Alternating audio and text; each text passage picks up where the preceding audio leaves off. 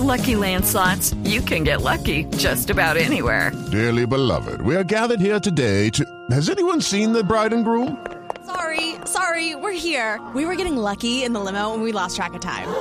No, Lucky Land Casino, with cash prizes that add up quicker than a guest registry. In that case, I pronounce you lucky. Play for free at LuckyLandSlots.com. Daily bonuses are waiting. No purchase necessary. Void were prohibited by law. 18 plus. Terms and conditions apply. See website for details.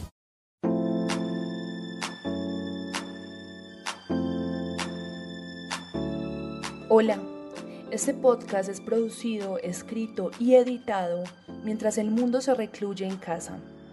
Habrán escuchado todas las palabras y leído todas las reflexiones acerca de una pandemia que nos tiene al límite del aislamiento. Seguirán expertos y medios de comunicación que avisan como en un bingo cuántos nuevos contagiados hay, cuántos no pudieron sobrevivir. La gente se sostiene de la esperanza o de la obligación.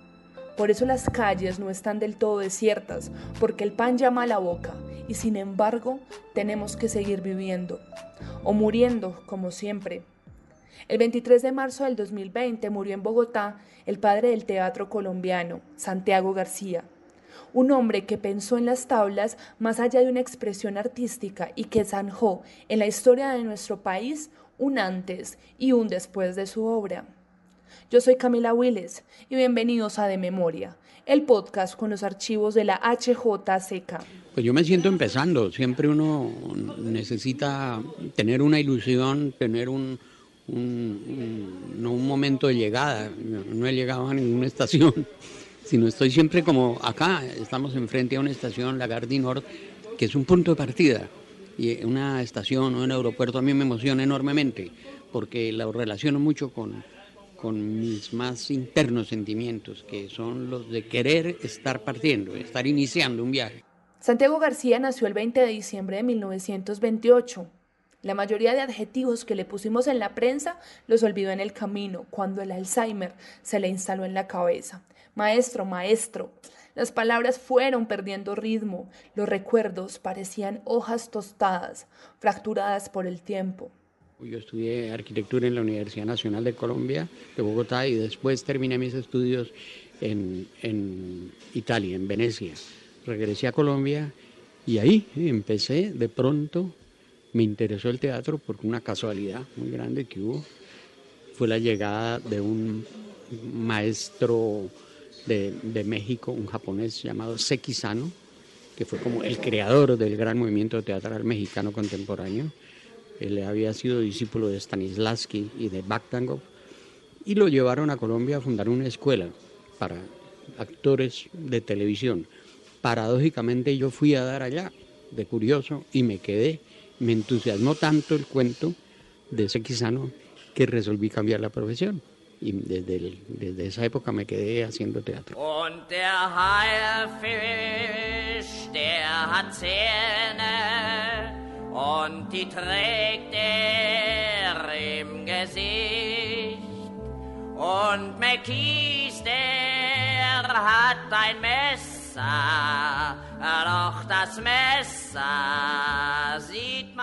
Desde niño, en Puente Nacional, leía Francisco de Quevedo y presenciaba las narraciones divertidas que contaban las empleadas de sus papás en la cocina.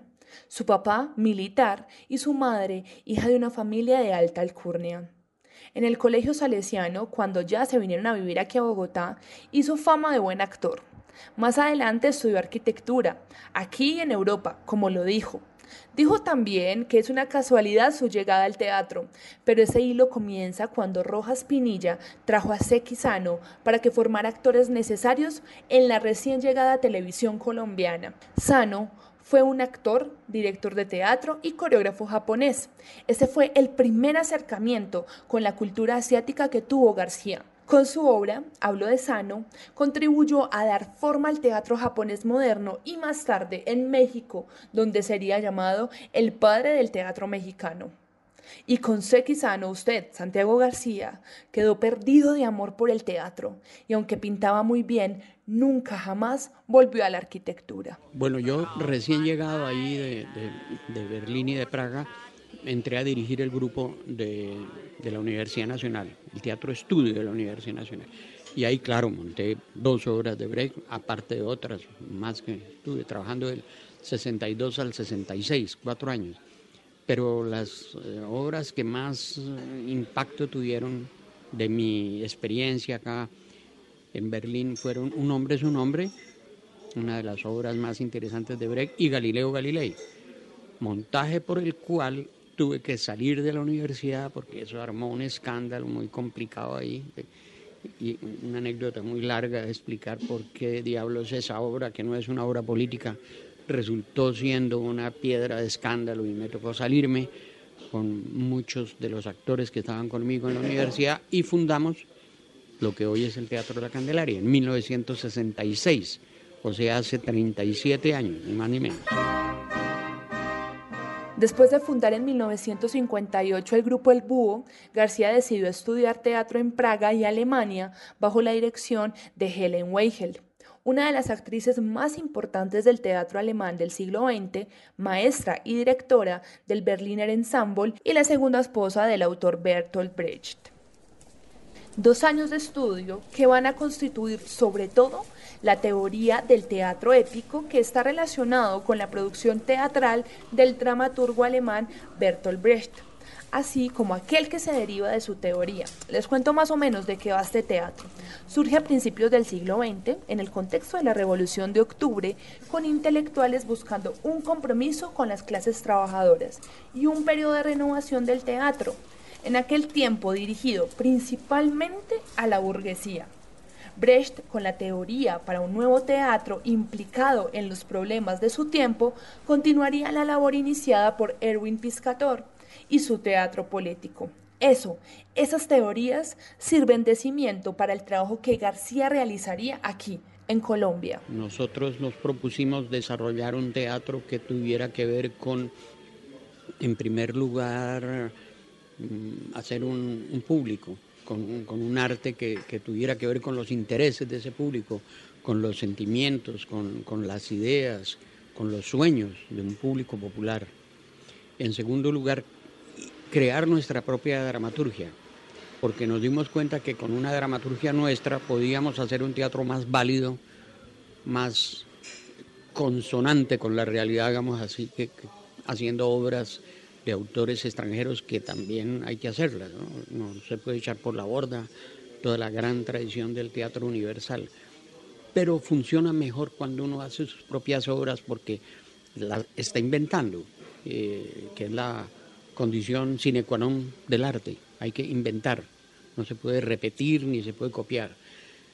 Y y esa segunda condición de, inventar nuestra propia, nuestro propio arte, de desarrollar nuestra propia dramaturgia, es lo que más nos ha tomado tiempo en estos 37 años. Y lo hemos logrado. Hemos hecho de nuestra propia injundia más de 25 obras de teatro. El resto han sido obras de otros autores latinoamericanos. Entonces empezamos a tomar temas de nuestra realidad y como no teníamos autores, muchos, sino muy pocos, Carlos Reyes o Enrique Bonaventura, um, eran muy pocos los autores, entonces nos vimos obligados nosotros mismos a escribir y a crear nuestras propias obras.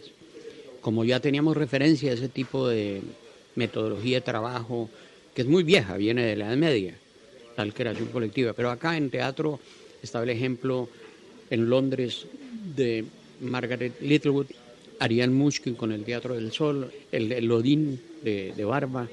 Esos buenos ejemplos los tomamos de cómo estabilizar un grupo y que ese grupo se vuelva dramaturgo, se vuelva autor y enfrente los mismos peligros y las mismas trampas que, a las cuales se tiene que estar enfrentando el autor como individuo.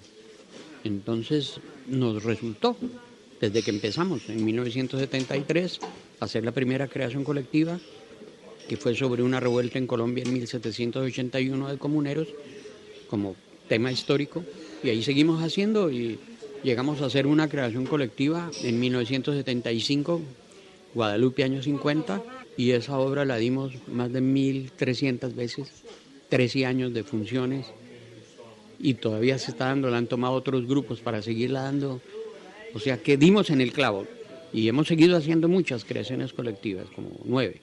Pero también no nos dogmatizamos a hacer solo creación colectiva. También dentro del grupo se fueron formando autores. Y en este momento tenemos más, más obras que vienen de una propuesta individual que obras colectivas. O sea, combinamos las dos cosas.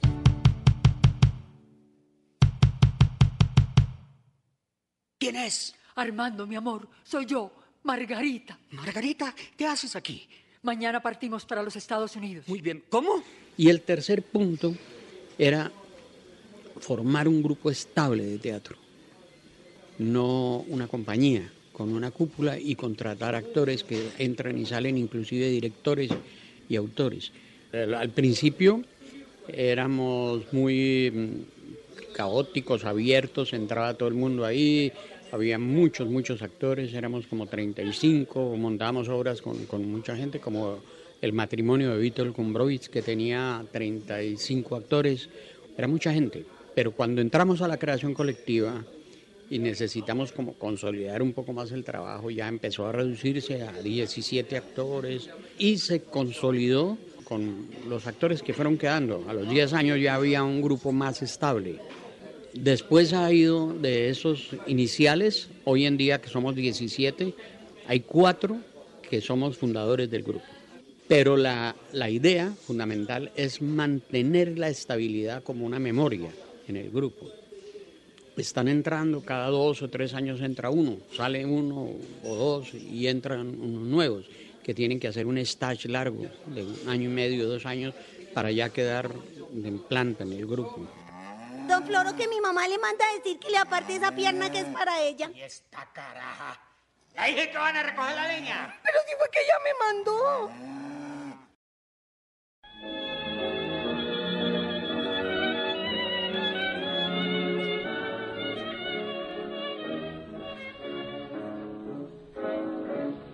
divino el parpadeo de las luces que a lo lejos van marcando mi retorno. García fue el primero en hacer teatro del absurdo, en poner en escena los clásicos, a Chekhov y montajes que en Estados Unidos y Europa se hacían con frecuencia.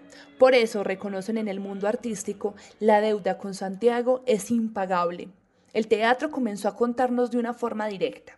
Les explico, las obras de García comienzan a narrar nuestra historia común y corriente encima del escenario y esa, esa fue su mejor forma de resistencia. Esto fue lo que nos contó hace 20 años en el programa Punto de Encuentro en HJCK. La cosa ha sido bastante difícil porque eh, no solamente hay las grandes dificultades de carácter económico, sino las dificultades que entraña el estar buscando una, dramaturgia propia, mm, evitar estar copiando los modelos o europeos o norteamericanos, sino irnos a, un teatro más, más que tenga que ver más con nuestros problemas sociales, políticos, eh, filosóficos, y que encuentre una manera propia de expresión un estilo propio. Eso es muy complicado, muy difícil, requiere de mucha investigación y de mucha dedicación. Por eso para nosotros ha sido tan importante que se haya consolidado el grupo en, el que actualmente eh, pues está mm, eh, la gran responsabilidad de, la creatividad mm, teatral de nuestro este de, de nuestro colectivo de la Candelaria. 1966 en ese año, en 1966, se funda la Casa de la Cultura, hoy el Teatro La Candelaria. Y ahí empezó a derramar coraje, empezó a inundar a su propia gente de valentía e integridad. García los contagió a todos con las ganas de salir adelante y de seguir sobreviviendo con y del teatro en un país adverso. Eso dijo César Vadillo, su alumno. Usted debe recordarlo, porque García nunca, nunca olvidó a los suyos. Una vez comentaron que comieron pastas con mantequilla a la fina todos los días, porque no había más, porque tocaba incluso meter indigentes a la sala para completar la exigencia de los actores del grupo. Que al menos tengamos 10 personas en el público, decían. La gente no sabía de teatro, pero Santiago García sí, y él fue prácticamente quien se inventa el teatro en Colombia. 48 años después, la Candelaria, según Ariza, todavía tiene un déficit económico y un superávit creativo. Santiago García perdió la memoria, le llegó el Alzheimer sin alcanzar siquiera a ganarse más de un salario mínimo en sus buenos tiempos. Pero García le costó dirigir. A mí me ha costado mucho trabajo ser director, dejar a un lado todas las pretensiones que tiene un director de, carácter autoritario, de, de, pater familias y toda esa autoridad que no escucha, sino que quiere imponer su sabiduría y su genialidad. Eso me ha tocado dejarlo de lado y más bien considerar que el genio y la parte eh, creativa, inteligente del grupo es el grupo es el, conjunto de la gente. Yo formo parte de él y ayudo, estimulo a que se genere esa dinámica creativa en el grupo. Pero eso es para un director de teatro me ha costado un trabajo terrible, quitarme las ínfulas de director. Bueno muchachos, llegó el momento definitivo, como un relojito.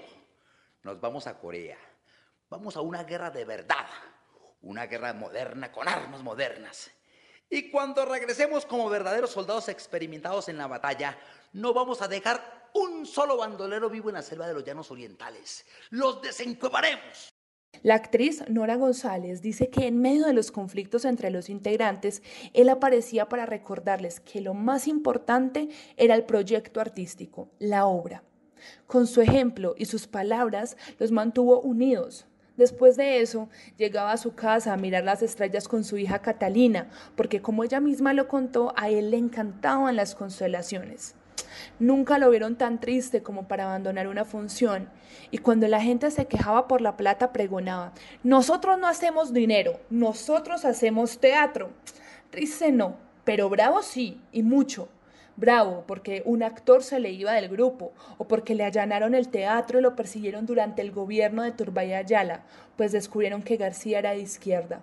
Bravo también con los radicales de izquierda y furioso con los de derecha.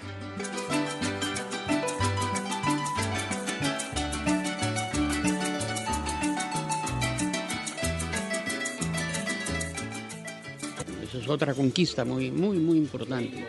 Y una relación con las fuerzas vivas del país, con la juventud, con, los movimientos políticos de izquierda o los movimientos cooperativos, con, con la gente que está interesada en que la, por ejemplo, en el caso que vivimos en este momento, en que la solución del conflicto que vive el país, del conflicto armado que hay en el país, tanto por parte del narcotráfico como por parte de las guerrillas, como por parte de los paramilitares, ese conflicto no se resuelva militarmente, no se resuelva como se está proponiendo en este momento por la violencia y por las armas, sino que puede ser un conflicto que se resuelve a través de los diálogos, a través del, entender al otro, a través del aporte que puede dar la cultura, el teatro, la danza, la música, el cine, para lograr un resultado que es el que anhela todo el pueblo colombiano que es volver a encontrar un país después de 50 años de, lucha, un país en paz.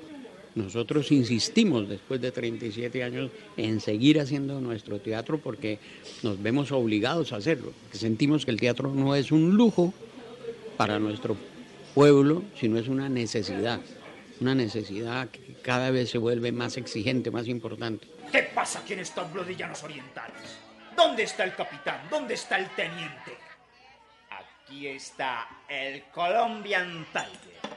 Voy a acabar con toda esta chusma que se cree invencible. Salgan cobardes. Den la cara como los hombres de verdad. Virgencita del Carmen, denme siete minutos, seven minutes, para acabar con toda esta parranda de comunistas repixanos. García se mantuvo al margen del poder y eso le dio una posibilidad la mejor arma, decirnos en la cara lo que no nos atrevíamos a decir ni siquiera en palabras fuertes. A mí me parece que lo que pasa es que el arte tiene que ver con la realidad, no puede escapar a la realidad, y tiene que ver con ideologías que están en la realidad, y en la realidad está la política, está la religión, está la, la economía, están los problemas socioeconómicos y están los problemas personales, individuales de la gente. Entonces uno eh, haciendo teatro, sobre todo en países tan complejos, tan complicados como los nuestros en Latinoamérica, tiene que estar como artista muy al tanto de lo que pasa en la política. No para hacer teatro político, porque eso me parece que es un... hay veces que hay necesidad de estar muy ligado a la política como teatro de agitación, por situaciones especiales que tiene un país. Pero en general no, en general el teatro lo que tiene que hacer es buen, buen teatro el pintor tiene que hacer muy buenas obras de, pintura. Y para hacerlas buenas tiene que estar relacionado con la realidad. Y uno de los factores más influyentes en el desarrollo de las artes es la política.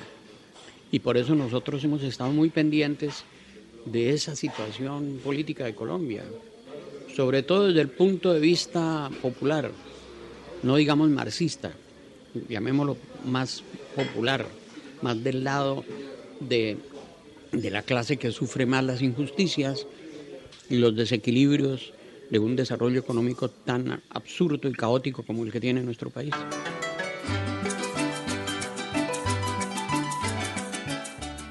Y aunque perdió la memoria, aunque su nombre se difuminó en su propio cerebro, Santiago García nunca renunció a esta tierra que a veces parece tan estéril. Yo siempre que salgo del país, la tentación que tengo es la de volver es decir, yo viajo para poder volver.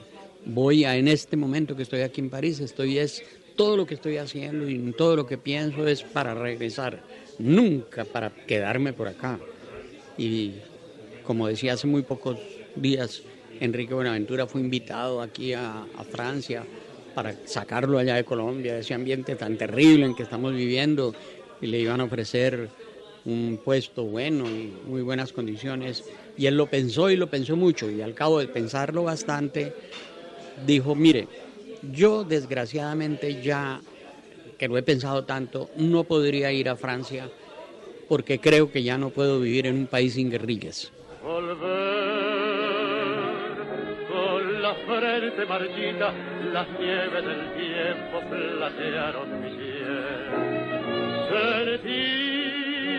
que es un soplo la vida, que 20 años no es nada, que Este podcast contó con fragmentos del programa Perfiles de Radio Francia, emitido en julio de 2003, dirigido y presentado por Hernán Rivera Mejía.